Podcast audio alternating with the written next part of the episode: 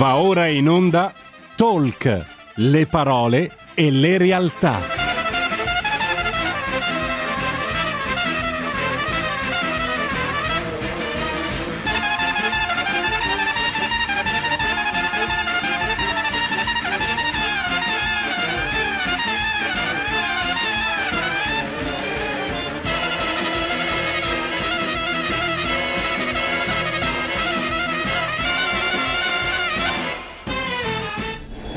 Sara Garino conduce Alto Mare. Le notizie, i protagonisti, i fatti, le opinioni, anche le vostre.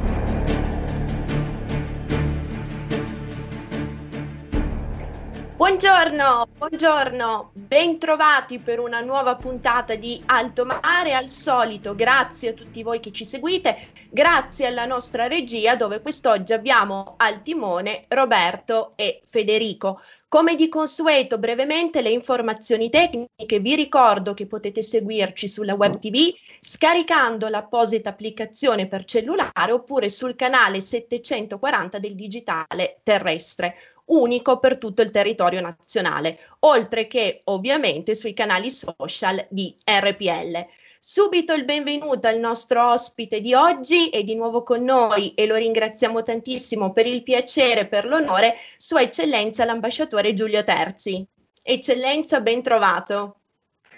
Buongiorno Sara, buongiorno a lei e a tutti gli ascoltatori di RPL, di questa magnifica rubrica Alto Mare che lei conduce con così tanta intelligenza, profondità e apertura di visione sulle cose eh, per quanto mi riguarda della geopolitica. Grazie, grazie di cuore eccellenza, grazie a lei per essere tornato con noi. Di nuovo al solito non indulgo nel suo lungo cursus honorum, altrimenti alle 13 saremmo ancora qui a parlarne, già ministro degli esteri, ambasciatore alle Nazioni Unite poi a Washington e attualmente tra i molteplici che ricopre, oltre a quello di essere presidente del comitato scientifico di Eureka, mi piace ricordarlo perché come sa, come Alto Mare seguiamo sempre gli eventi organizzati da questa associazione e anche presidente del comitato globale per lo Stato di diritto Marco Pannella.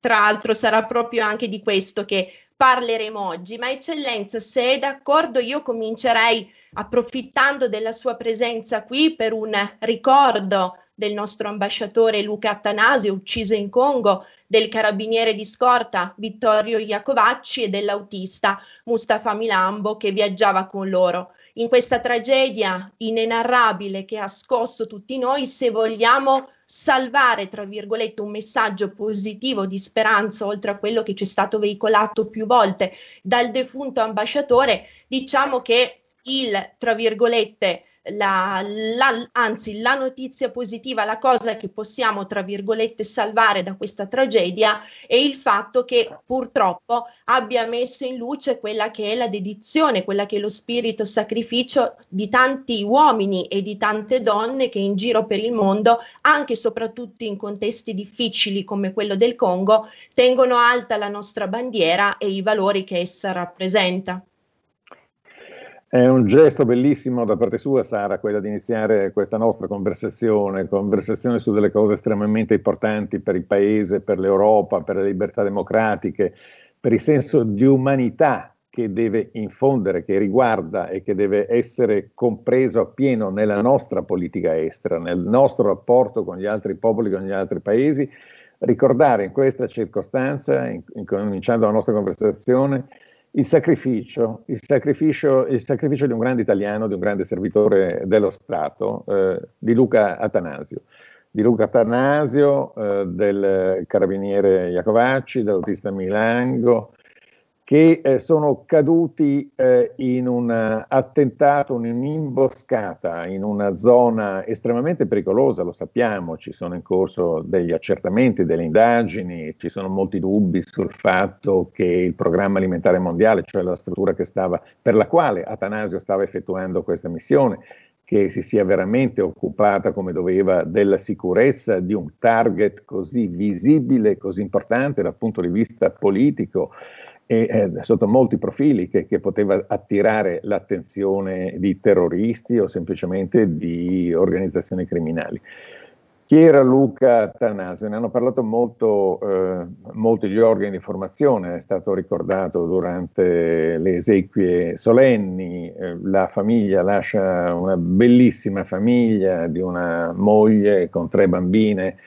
eh, tutti dediti, l'intera famiglia dedita con grande impegno e abnegazione alle opere umanitarie, alle opere umanitarie, una famiglia innamorata dell'Africa e eh, desiderosa di contribuire per quel poco tanto che potevano fare, Luca e sua moglie, che potevano fare a soccorrere e a diminuire le sofferenze del popolo africano. Ecco, in quella zona del Kivu dove è stato attaccato e barbaramente trucidato, lui con i suoi due,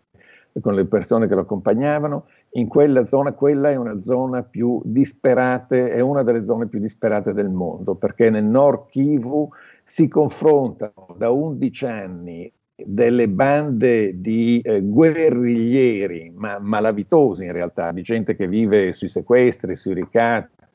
eh, sul traffico di eh, minerali preziosi e addirittura traffico di esseri umani, generalmente ereditate da quelle formazioni guerrigliere che facevano parte delle forze Hutu congolesi anti-Ruanda e la, l'FLDR, io mi ricordo a New York quando si parlava in Consiglio di sicurezza di questo tema, eh, già allora era, eh, era, era, chiarissima la minaccia di destabilizzazione che queste organizzazioni portavano. Ecco, Luca ci è andato eh, in, nella piena consapevolezza della difficoltà di, di quella zona, ma portato dal, dal, suo senso di missione per soccorrere, per dare un contributo e per portare anche soccorsi alimentari a una popolazione colpita dalla carestia e dove la, la diffusione delle malattie, la mortalità infantile, il, il disastro delle, delle donne, queste, de, della condizione femminile, da dieci anni in un territorio martoriato, che sono quelle che, che più soffrono eh, loro e i bambini. E quindi la figura di Luca è circolato un, un video sulla rete eh, del discorso che lui ha fatto per la festa nazionale in, in remoto il, il, 2, eh, il 2, giugno de, del, dell'anno scorso eh, e eh, le cose che ha detto, poche frasi ma così toccanti sul suo senso di essere in Congo per rappresentare l'Italia in un paese difficile, in una popolazione che soffre, dove l'Italia può fare la differenza. E il dovere, eccellenza, anche il dovere dell'esempio, che l'ambasciatore Attanasio ha in più di una circostanza richiamato, un qualcosa che dovrebbe tornare assolutamente al centro dell'agenda politica nel nostro paese e anche nella vita quotidiana di tutti noi, a cominciare dai mezzi di informazione e dopo ne parleremo. Certo, responsabilità che un grande servitore dello Stato, ma del popolo italiano, dei, dei demuniti, responsabilità che si è preso ben al di là, ma in modo consapevole, intelligente, con il pieno sostegno della sua amministrazione, della Farnesina, del governo, delle, delle eh, più alte autorità del, dello Stato, ma che poteva anche assolutamente non prendersi, poteva interpretare la sua in modo burocratico, standosene rinchiuso per mille motivi di sicurezza, eh, dove, dove, abitava e invece eh, e si, si, è comportato per tutta la sua carriera, per tutti gli anni dall'entrata al ministero fino a dopo, si è sempre comportato con una responsabilità della missione eh, che aveva scelto, che aveva portato avanti. Questo è il grande esempio di Luca Tanasio. Grazie, grazie eccellenza per questo prezioso ricordo. Entrando nel vivo della puntata di oggi, abbiamo pensato, eccellenza, con lei di intitolarla Dragon Information Warfare, ingerenze e propaganda della comunicazione cinese in Occidente. Se è d'accordo per inquadrare il tema, io partirei da alcune dichiarazioni che ho trovato abbastanza sconcertanti di Joseph Borrell, quindi il capo della nostra politica estera europea che ieri ha dichiarato fondamentalmente come l'Europa non abbia le risorse sufficienti per contrastare gli attacchi ibridi di sharp power provenienti dalla Cina. l'ho trovata abbastanza inquietante perché mi è suonata un po' come un alzare bandiera bianca di fronte agli attacchi sempre più pervasivi e sempre più massicci che con gli strumenti della soft power la Cina sta perpetrando ai danni dell'Occidente. È una di quelle dichiarazioni che funzionano da grande calamita eh, per chi vuole attaccare una vittima che si autodesigna. È alzarsi sulla barricata e dire venitemi a prendere perché io ho i lingotti d'oro in tasca o sono pronto a riservirvi da schiavo. Questo è il tipo di dichiarazione che Joseph Borrell ha fatto è ora che si registri sulle cose, sulla sua linea generale nei confronti della Cina, ma anche nei confronti dell'Iran è incredibile, qui non parliamo particolarmente di Iran, anche se Cina e Iran eh, si sostengono a vicenda, soprattutto la Cina dà il suo veto ogni volta che l'Iran viene portato in Consiglio di sicurezza per questa enorme corsa all'arma nucleare che fa contro tutti gli impegni che ha preso. La Cina è il suo partner privilegiato insieme alla Russia, ma sempre di più la Cina che importa il petrolio iraniano per finanziare l'espansionismo militare dell'Iran attraverso i suoi proxy Hezbollah in tutta la regione, quindi soldi cinesi eh, che derivano da acquisti eh, proibiti di petrolio iraniano. E Borrell su questa cosa alza le braccia senza quasi che nessuno gliel'avesse chiesto, eh, essendo il tema della, della, disinformazione cinese, soprattutto della information warfare, come lei giustamente ha intitolato la conversazione di oggi, Information warfare è l'arma più letale insieme al Covid di cui dispone la Cina. La differenza è che forse il Covid è un'arma che ha utilizzato una volta che ha inquinato l'intero mondo e portato il, il, disastro nel mondo, meno forse che in Cina, non sappiamo esattamente cosa sia successo, ma la crescita economica cinese ha ripreso, quindi dimostra che l'unico paese che non, soff- non ha sofferto economicamente da questa bomba contaminazione eh, biologica è stata la Cina, da dove era indub- indubitamente partito, indubita- in, senza alcun dubbio partito, eh, un da, da un laboratorio da altre parti eh, sarà, se, sarà, impossibile saperlo, visto che eh, hanno tenuto nascosto le autorità cinesi per più di 12 mesi eh, tutto all'OMS, la, è stata vietata praticamente eh, la, l'accesso, è stato vietato l'accesso di una missione dell'OMS a Wuhan e in altri posti sensibili del paese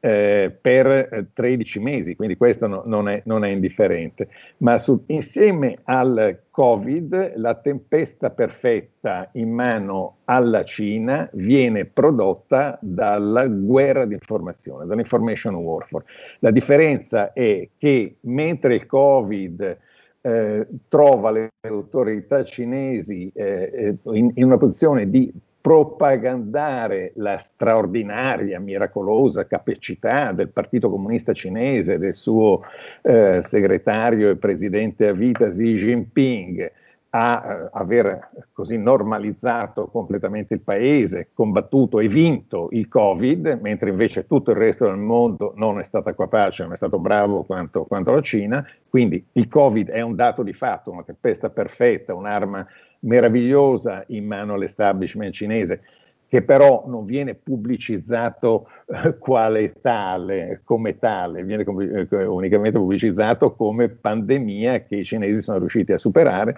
Nella guerra dell'informazione, l'information warfare, eh, la Cina eh, e tutta la struttura in, in, in, diverse, in, diversi contesti e anche ieri, anche ieri eh, si vanta di essere eh, al, eh, al, primo posto nella capacità di influire sulle opinioni degli altri, eh, sulle società civili, sulle posizioni politiche, eh, su quello che è il processo della conoscenza negli altri paesi del mondo, a cominciare dai paesi retti da, eh, da democrazie liberali. Ora, perché dico che si vanta di questa sua capacità? E di questa strategia che è diventata ancora più intrusiva e importante durante la pandemia, durante il Covid-19. Ecco perché information warfare e eh, strategia sul Covid-19 a Pechino sono, la, sono in, relazione simbiotica, fanno la stessa cosa, l'uno serve all'altro e viceversa. L'information warfare è, è, stato oggetto di un articolo interessante che mi permetto di, di rileggere tradotto rapidamente in italiano perché è uscito qualche ora fa, il People Liberation Army Daily, cioè il giornale delle forze armate cinesi, delle forze di liberazione del popolo eh, cinesi, quotidiano, eh, eh, di, di, questa, eh, eh, eh, un organo di informazione quotidiano, pubblica, pubblica, oggi, la notizia era anticipata ieri da alcune, da alcune agenzie ed è stata tradotta oggi dagli organi di informazione, pubblica. Un articolo, un articolo che è stato diffuso anche dall'Università Nazionale delle Tecnologie per la Difesa, cioè è chiaramente legato con questo articolo eh, il, l'establishment, la leadership cinese vuole far vedere ai propri cittadini quanto è grande il proprio potere nel mondo. È per questo che, che, è uscito e che è uscito esattamente fra i cadetti e gli studenti, gli universitari di questa Università eh, Nazionale la, delle Tecnologie per la Difesa. Riguarda, che cosa riguarda questo articolo? Riguarda l'intelligenza artificiale e la leadership che la Cina eh, vuole assolutamente raggiungere il primo posto, la primazia mondiale entro il 2025, ma allo stesso tempo dice per quanto riguarda l'utilizzo dell'intelligenza artificiale nell'information warfare, noi siamo già i primi, siamo già i primi. Durante il Covid siamo passati da una condizione manuale di utilizzo, cioè avevamo bisogno di operatori, persone fisiche, specialisti che si occupassero di questa eh, information warfare, ma adesso con l'esperienza di questi ultimi 12-18 mesi siamo in grado di utilizzarlo interamente con l'intelligenza artificiale, quindi con delle capacità. E qui leggo perché eh, eh, ci sono un paio di citazioni che forse possono interessare gli ascoltatori per capire che cosa abbiamo davanti e di che cosa si vanta il regime comunista cinese. Allo stato attuale, dice questo articolo, la guerra di informazione destinata all'opinione pubblica mondiale sta passando da uno stadio puramente manuale, cioè di presenza umana, sta- a uno stadio di intelligenza artificiale. Le guerre dell'informazione nell'era dell'intelligenza artificiale hanno una caratteristica dominante. Le informazioni eh, che passano ai destinatari di notizie, eh, con riferimento ai paesi e alle situazioni geopolitiche ritenute antagoniste della Cina, specialmente le democrazie liberali, in questo caso noi italiani, noi europei, le informazioni sulle notizie vengono raccolte con l'intelligenza delle macchine, non più tanto con l'intelligenza umana, perché le macchine oramai assorbono ancora di più di quello che l'intelligenza umana riesce ad assorbire.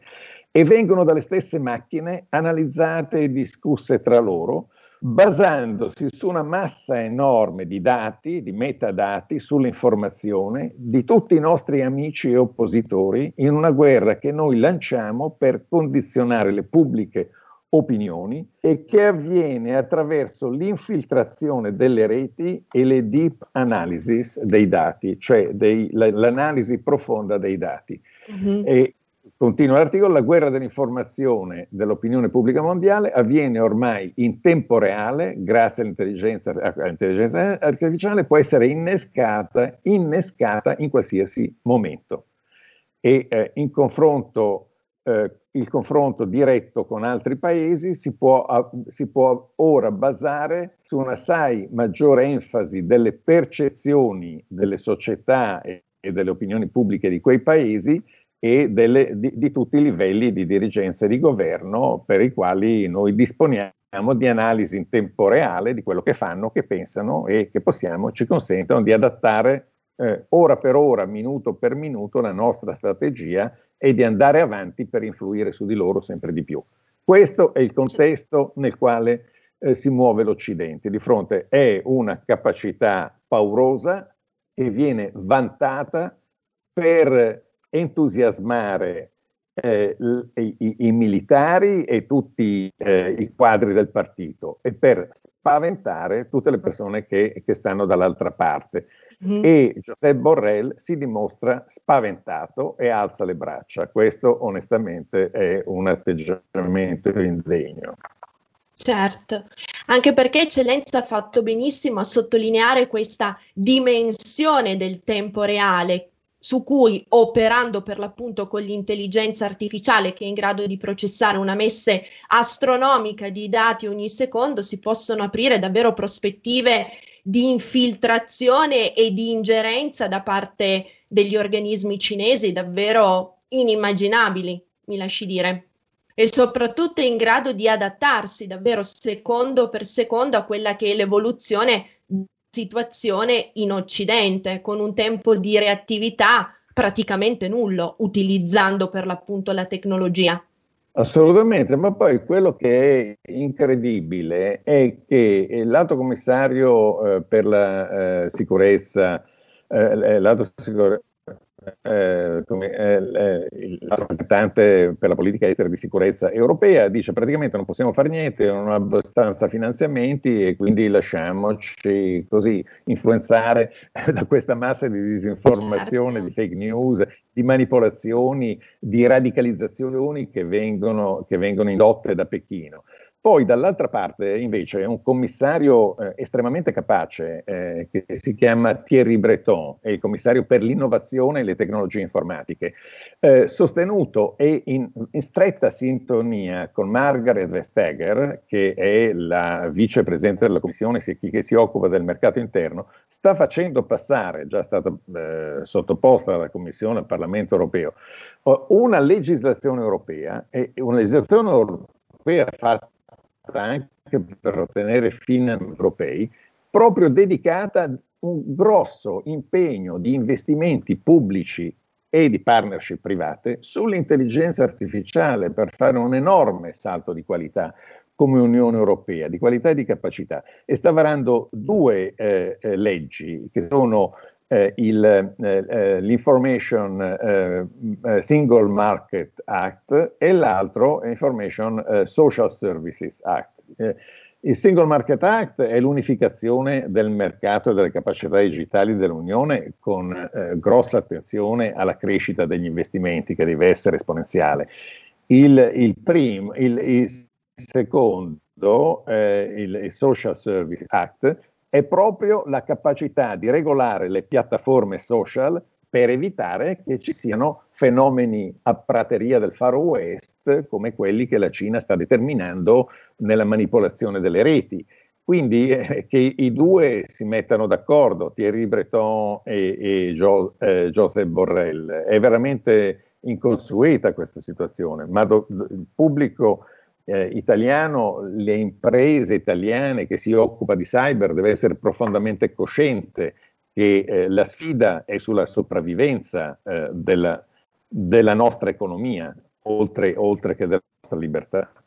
Certo. Tra l'altro, eccellenza, prima di dare spazio a una breve pausa pubblicitaria proprio rispetto a questi temi. Pensavo anche a un altro report pubblicato nel febbraio dell'anno scorso dal titolo direi estremamente evocativo, come rafforzare il ventre molle della democrazia. Espressione che sottolinea appunto questo atteggiamento arrendevole e piaggio espresso non più tardi di ieri da certi, no, da certi nostri rappresentanti. Eh, prima di proseguire, eccellenza, a questo punto darei già spazio a una breve pausa pubblicitaria, così da non interromperla. Dopo. Benissimo, grazie. Porta con te ovunque RPL la tua radio. Scarica l'applicazione per smartphone o tablet dal tuo store o dal sito radiorpl.it. Cosa aspetti? Dal 1849 Brescia è la leonessa d'Italia perché Brescia, i bresciani e le aziende bresciane non mollano mai. La Sargom di Rodengo Saiano Brescianissima è sempre più forte per vendere, lavorare e trasformare articoli gomma plastica tecnico-industriali. Alla Sargom, via Gaetano Bertoli 15 Rodengo Saiano, Brescia, troverete nylon, derlin, PVC, silicone, Vulcolan, plexiglass, policarbonato sia in semi lavorati che in prodotti finiti a disegno cliente. Grazie Brescia. Da Sargom, Rodengo Saiano, Brescia. Stai ascoltando RPL. La tua voce libera, senza filtri né censura. La tua radio. Rieccoci, rieccoci per il secondo blocco di Alto Mare. Per coloro i quali si fossero messi in collegamento soltanto ora, vi ricordo che abbiamo di nuovo il piacere e l'onore di avere con noi Sua Eccellenza l'ambasciatore Giulio Terzi. Ben trovato, ambasciatore. Eh, grazie, dottoressa Garino, gran piacere, gran piacere essere con lei e con gli ascoltatori. Grazie. grazie. Allora, eccellenza, dal contesto mondiale e europeo scendiamo come fattore di scala, scendiamo e arriviamo in casa nostra, dove per usare, eh, come dire, un eufemismo, le ingerenze dell'informazione, o meglio della disinformazione cinese, sono dilagate anche in alcuni dei nostri organi informativi più importanti, segnatamente l'agenzia ANSA ho qui un elenco di, di agenzie appunto che lei con la sua consueta dovizia e precisione mi ha fornito. Eh, I titoli sono davvero ru- rutilanti e sembrano disegnare davvero quella che può essere assurdo a paese del Bengodi, no? la Cina, dove tutto va bene, buon per loro, per carità, dal punto di vista economico, buon per loro e a tutto discapito nostro, e dove soprattutto sembra davvero emergere anche il quadro di una nazione assolutamente attenta ed edita a quello che è il benessere dei propri cittadini. Sappiamo invece, lei l'ha già testimoniato più di una volta qua ad alto mare, che la Cina può essere tutto fuorché una nazione dove i diritti civili vengano rispettati. Ecco, le ho, le ho proposto una bella messe di, di temi, eccellenza. Vogliamo cominciare da quella che è la situazione da noi in Italia, visto che purtroppo colpevolmente pochi ne hanno, ne hanno parlato, soprattutto in termini chiari e netti. Eh, sì, ci sono, eh, ci sono due livelli. Eh, due livelli. Il primo è quello della eh, disinformazione. Disinformazione tramite la, quella che si chiama la guerra del, dell'informazione no? eh, con i sistemi informatici prevalentemente, l'attività sui social media, eh, le cose assolutamente eh, infondate, assurde, altro che fake news, costruzioni false eh, portate avanti dal governo cinese attraverso la sua massa enorme di operatori che adesso usano anche usano massicciamente l'intelligenza artificiale, la propalazione delle, di convincimenti eh, nelle democrazie liberali. Parliamo dell'Italia in particolare, che si trova particolarmente esposta perché altri paesi, soprattutto la Francia la Germania e anche gli Stati Uniti, hanno fatto negli ultimi anni un'attività di freno e di controreazione, di risposta sul web a questi intrusori eh, informatici, hackers e organizzazioni guidate da Pechino o da altri paesi. Ma eh, la, la, cosa, la, cosa, preoccupante è che da noi, prima di tutto, non si vuole neanche riconoscere che esiste una campagna di disinformazione. Quando eh, l'ambasciata cinese eh, e eh, le eh, agenzie di Pechino hanno messo in circolazione, cercato di convincere che tutta l'Italia, eh, il marzo dello scorso anno, soprattutto la Lombardia, avevano tutti esposto le bandiere cinesi accanto al tricolore per dire viva che c'è la Cina che ci aiuta, eccetera. Qua il governo hanno denunciato che quelle immagini, quelle, tutti questi eh, like sui, eh, su Facebook eh, o su Twitter, quante voci ufficiali del governo sono uscite per dire sono false sono trucchi, sono trucchi assurdi che neanche il peggior venditore eh, di, cose, di, di, cose, di tappeti eh, eh, eh, può, può, può, cedere, di vendere tappeti eh, di plastica dicendo che sono dei, per, dei tappeti persiani di Shiraz. Eh, non, è, è, una cosa veramente inaudita. Quindi noi siamo stati il ventre molle in questo senso, abbiamo accettato queste intrusioni di totale falsità che poi sono state talmente forti che hanno spostato anche per un paio di mesi, fin quando la gente non si è accorta di che cosa stava facendo la Cina con il, con il Covid, realmente, con tante altre questioni come Hong Kong, la repressione della libertà a Hong Kong, le minacce a Taiwan, il genocidio in Xinjiang, quando la gente ha cominciato il rating della Cina nel mondo è precipitato, più nel mondo che in Italia, perché in Italia c'è un grande sostenitore eh, che ha eh, il, ancora la maggioranza in Parlamento, che è eh, il paladino eh, a occhi chiusi di tutto quello che eh, Pechino vuole farci trangugiare. E, e,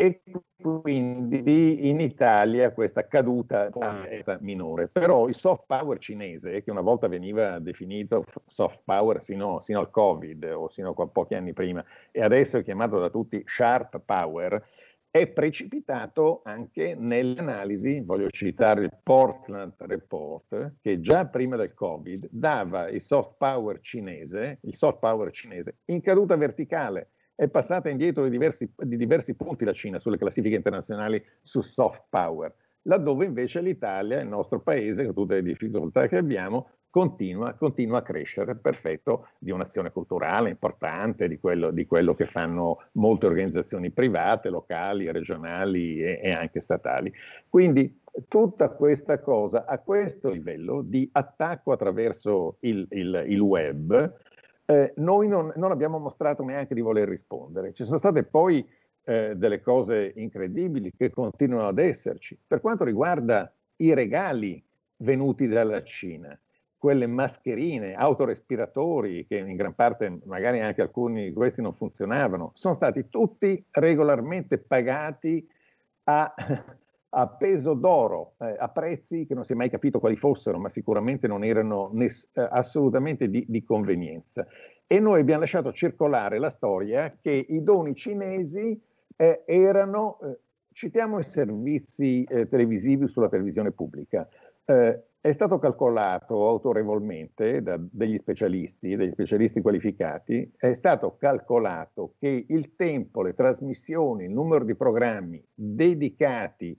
ai cosiddetti doni cinesi è stato quattro o cinque volte superiore al tempo destinato ai doni veri forniti dagli americani. Tutti ricordano forse l'ospedale da campo importante, eh, le, le, i, i, i mega aerei cargo che arrivavano per scaricare eh, portare aiuti, eh, eh, le, le, respiratori polmonari e un sacco di altre cose, e, e quello veniva preso come, come, quasi come per scontato, no? No, di quello proprio non, non, si parlava sugli organi di informazione, sui principali organi de, de, dell'informazione pubblica. E non solo cinque volte di più eh, si è parlato di doni cinesi falsi di, che non dei doni americani veri, ma si è parlato addirittura tre volte di più dei, dei doni dell'assistenza venuta eh, dalla stessa Russia, che, eh, che è stata, stata, messa in un cartuccio dietro a questa ondata di, eh, di, di enfasi, di propaganda che il governo italiano ha incoraggiato, il governo Conte l'ha incoraggiato in, in, in un modo incredibile. Eh, il, la questione che lei eh, ricorda eh, che, eh, che, è abbastanza, le cose bisogna a un certo punto guardarle nella loro interezza e parlarne, e parlarne onestamente eh, in, in, ogni sede possibile. Naturalmente noi siamo, eh, io mi sento tante volte censurato perché eh, do, eh, c'è fastidio nel precedente governo soprattutto, c'era, c'era fastidio nel, nell'esporre queste falsità che ci vengono dalla Cina. Eh, dicevo, il primo livello è quello della, eh, è quello della, della cyber information o, o, cyber counter information eh, warfare. Ma il secondo livello è ancora più grave, perché il secondo livello nasce, eh, nasce si è diffuso eh, a macchia d'olio eh, ultimi, nell'ultimo anno, eh, grazie o purtroppo per il Memorandum of Understanding firmato nel marzo del 2019 in occasione della visita di Xi Jinping a Roma. In quel memorandum, oltre alle questioni drammaticamente pericolose che riguardano la collaborazione scientifica nel settore del cyberspazio e dello spazio to cure, delle tecnologie spaziali, in quel memorandum c'era una serie di cose, una serie di cose fra le quali la più intrusiva era sicuramente la collaborazione fra i nostri grandi organi di formazione pubblica e privata e l'informazione cinese. Informazione con alcune agenzie, in particolare Xinhua, che dipende direttamente dal Partito Comunista Cinese. Eh, Xinhua dipende dal Partito Comunista Cinese. Altri organi con i quali, la, per esempio la televisione eh, CG, eh, CGTN, eh, eh, è eh, dipendente dalle forze armate, dal, è dipendente collegata al Fronte Unito dei Lavoratori che appartiene al, al, all'universo delle forze armate cinesi e in quel memorandum of understanding che un sottosegretario allo, al dello Sviluppo Economico guidato dall'attuale Ministro degli Esteri, ricordiamoci sempre, questo memorandum of understanding era stato definito e eh, eh, sostenuto da quel negoziatore del Ministero dello Sviluppo Economico come una cosa puramente commerciale, una cosa puramente che non aveva nulla a che vedere con la sicurezza, con i principi costituzionali, che quindi non richiedeva alcun tipo di ratifica né di approvazione da parte dell'Unione Europea, noi, primi al mondo, primi nel mondo libero, abbiamo firmato, ci siamo legati le mani, ma io sono sicuro che riusciremo a slegarcele molto rapidamente, molto rapidamente, ci siamo legati le mani impegnandoci a far collaborare, e ne dico soltanto una perché i livelli di collaborazione che qui sono molto ampi, eh, far collaborare direttamente, mano nella mano, l'agenzia ANSA e l'agenzia Xinhua. ANSA e Xinhua pubblicano, hanno una bella rubrica, che è la rubrica più più affollata di notizie, più affollata di notizie che l'ANSA ha su qualche paese. Non esiste un affollamento tale né dall'America, eh, né dalla Germania, né dalla Francia. No, la Cina, dalla Cina, questa rubrica è piena di notizie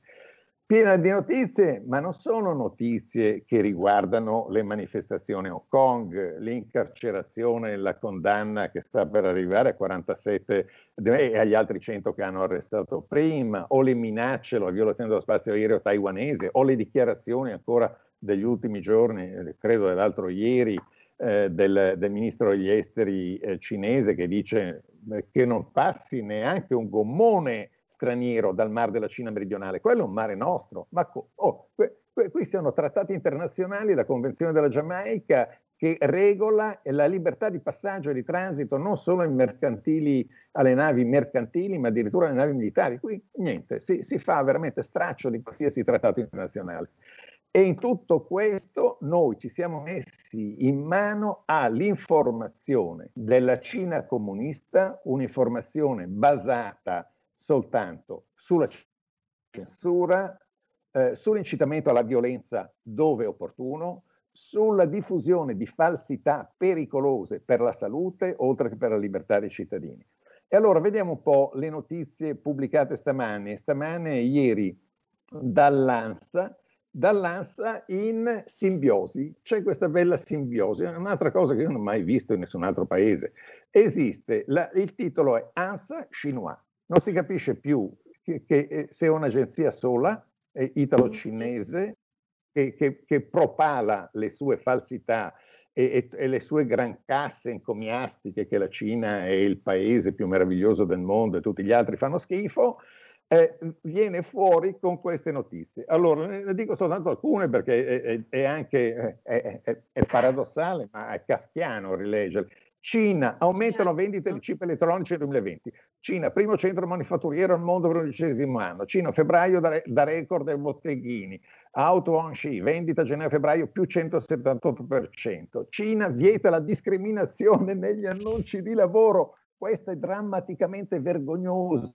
quando pensiamo che mandano i lavoratori forzati eh, messi nei campi di concentramento alla nazista a produrre il 20% del cotone mondiale per metterlo sul mercato mondiale a ricavi spaventosi per i produttori, per i produttori cinesi di cotone. E via dicendo, e via dicendo. Eh, Cina Inan nel 2021 eh, 25.000 nuovi eh, veicoli ecologici, ma poi passiamo al Covid. Nessun Covid, nessun caso locale in Cina, sei importati, sei probabilmente non potevano nasconderli, sono stati importati eh, poi traffico eh, e poi attenzione, beh, il, il, il, il, vaccino. È solo il vaccino cinese che fa bene. Tant'è vero, fa talmente bene che, dice ancora l'ANSA Chinois, presidente Ungheria vaccinato con cinese Sinopharm, eh, vaccino eh, poi eh, più avanti una serie di cose eh, sul sul vaccino. Eh, Zimbabwe ringrazia per seconda donazione eh, del Sinopharm, l'Ecuador eh, si assicura 2 milioni di, do- di dose di, di coronavaccino e, e, e, via dicendo. E invece cosa, cosa, cosa, dice, cosa dicono queste agenzie eh, del Pfizer, eh, Moderna, eh, AstraZeneca e eh, Johnson Johnson che fanno schifo? Eh, semplicemente che non sono vaccini validi, eh, ma dico, ma, ma, noi ci prestiamo, cioè siamo obbligati, eh, io non immagino che, che, lo facciamo volentieri, lo facciamo perché eh, il governo italiano ha firmato un memorandum in cui ha obbligato la sua agenzia, pagata con i soldi del contribuente, a legarsi a avere le veline. Una volta ai tempi del fascismo dell'agenzia Stefani si diceva che il Partito Nazionale Fascista passava le veline che non erano le ragazze televisive, ma eh, erano i pezzetti di carta quali, sui quali i giornalisti dovevano poi rielaborare, ma strettamente. Qui noi abbiamo le veline cinesi, con la differenza che non siamo un paese che per Costituzione ha una censura tanto più guidata da Pechino, neanche dall'Italia, né siamo in un sistema di democrazia nella quale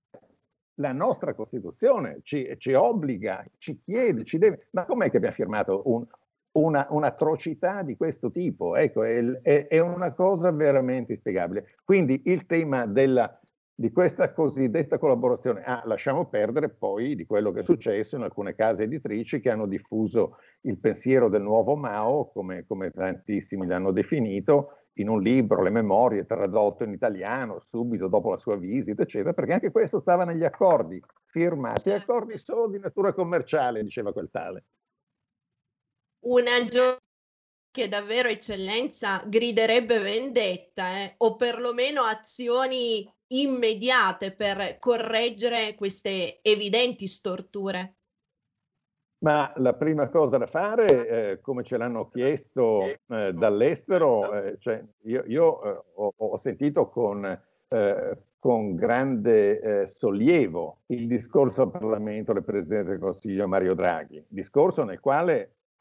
politica estera ha, ha, ha, posto due riferimenti eh, come i punti cardinali nord e sud. Qui i due riferimenti sono ovest e ovest, cioè integrazione europea irreversibile anche per quanto riguarda l'Eurozona, ma ha detto una cosa addirittura di più per l'Alleanza Atlantica. Ha detto l'Italia deve ritrovare un ruolo da protagonista nell'Alleanza Atlantica.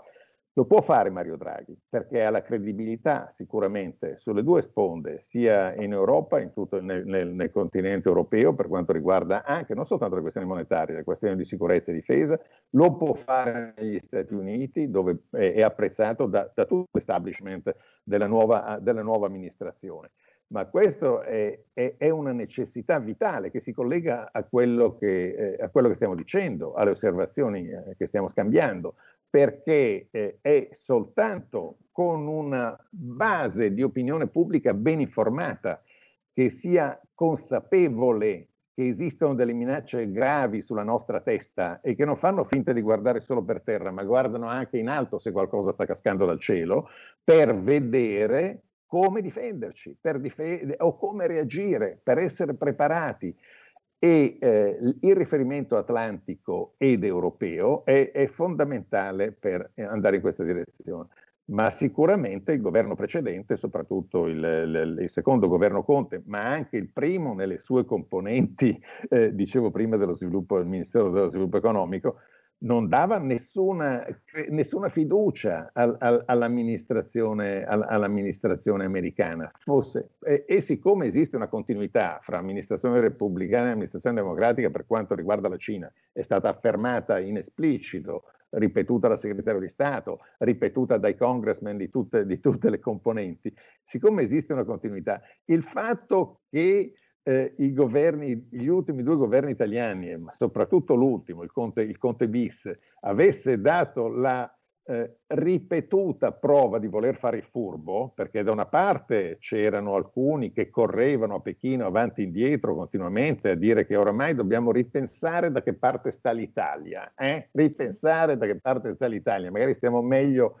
sotto la bocca del dragone. Eh, e, eh, e, e, invece eh, il, il, tema atlantico quasi, io mi sono trovato anche con eh, degli illustri giornalisti a dei dibattiti eh, di, di, di, giornalisti di sentire eh, vicino al mio, cioè di, di, persone, ma che quasi venivano silenziati a parlare di comunità atlantica, parlare di Occidente, termini eh, vietati dal politically correct mm-hmm. eh, sino a qualche mese fa, mentre è altrettanto vietato eh, qualificare la Cina col termine comunista, la Cina comunista, perché la gente si offende, dice non lo è, ma se lo dicono loro che sono, che, che sono comunisti, se lo dicono loro che il partito, eh, il partito, Comunista è unico, se dicono loro che in Xinjiang ci sono i campi di rieducazione, non li chiamano di sterminio, ma di rieducazione, dicono che la gente viene rieducata eh, anche, se, anche, se, non ammettono l'esistenza di, di forme di tipo lager per rieducarli. Mm. Del resto, eccellenza, queste persone, queste stelle cadenti, mi lasci dire, sono appunto le medesime che da noi in Italia predicavano la decrescita felice come panacea di tutti i problemi del nostro paese, atteso che dal punto di vista proprio costruttivo non può esistere decrescita che sia per l'appunto felice. Quindi sì, già, ma, ma, già, da qui... Vede, Sara, a me viene, viene, viene in mente, insomma, è, è, è vero che il il, de, il, il, principio di non contraddizione è, è, sfumato da parecchio tempo nella testa di alcune, di alcune forze politiche, ma eh, pensare decrescita felice qui e la si osanna e si osanna invece la crescita eh, incondizionata eh, a, a spese anche dei vicini dell'economia cinese, cioè in Cina eh, osanniamo la ipercrescita, portatrice di squilibri sui quali potremo intrattenerci a lungo.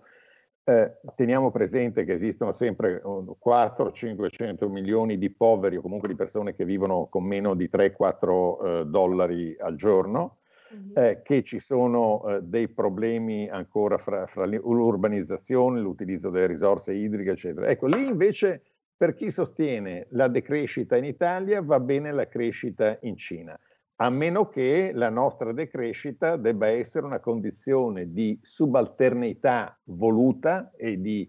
eh, e, e, e, di autocolonizzazione del nostro paese per lasciare che tutte le cose migliori della nostra economia, le tecnologie più avanzate, vengano asportate e eh, inviate da quell'altra parte. Ecco, questo, questo è un po' il, il disegno, il, il conteggio del 2 più 2 fa 4 dovrebbe mettere di fronte gli italiani a questa, a questa realtà, che c'è chi pensa in questo modo.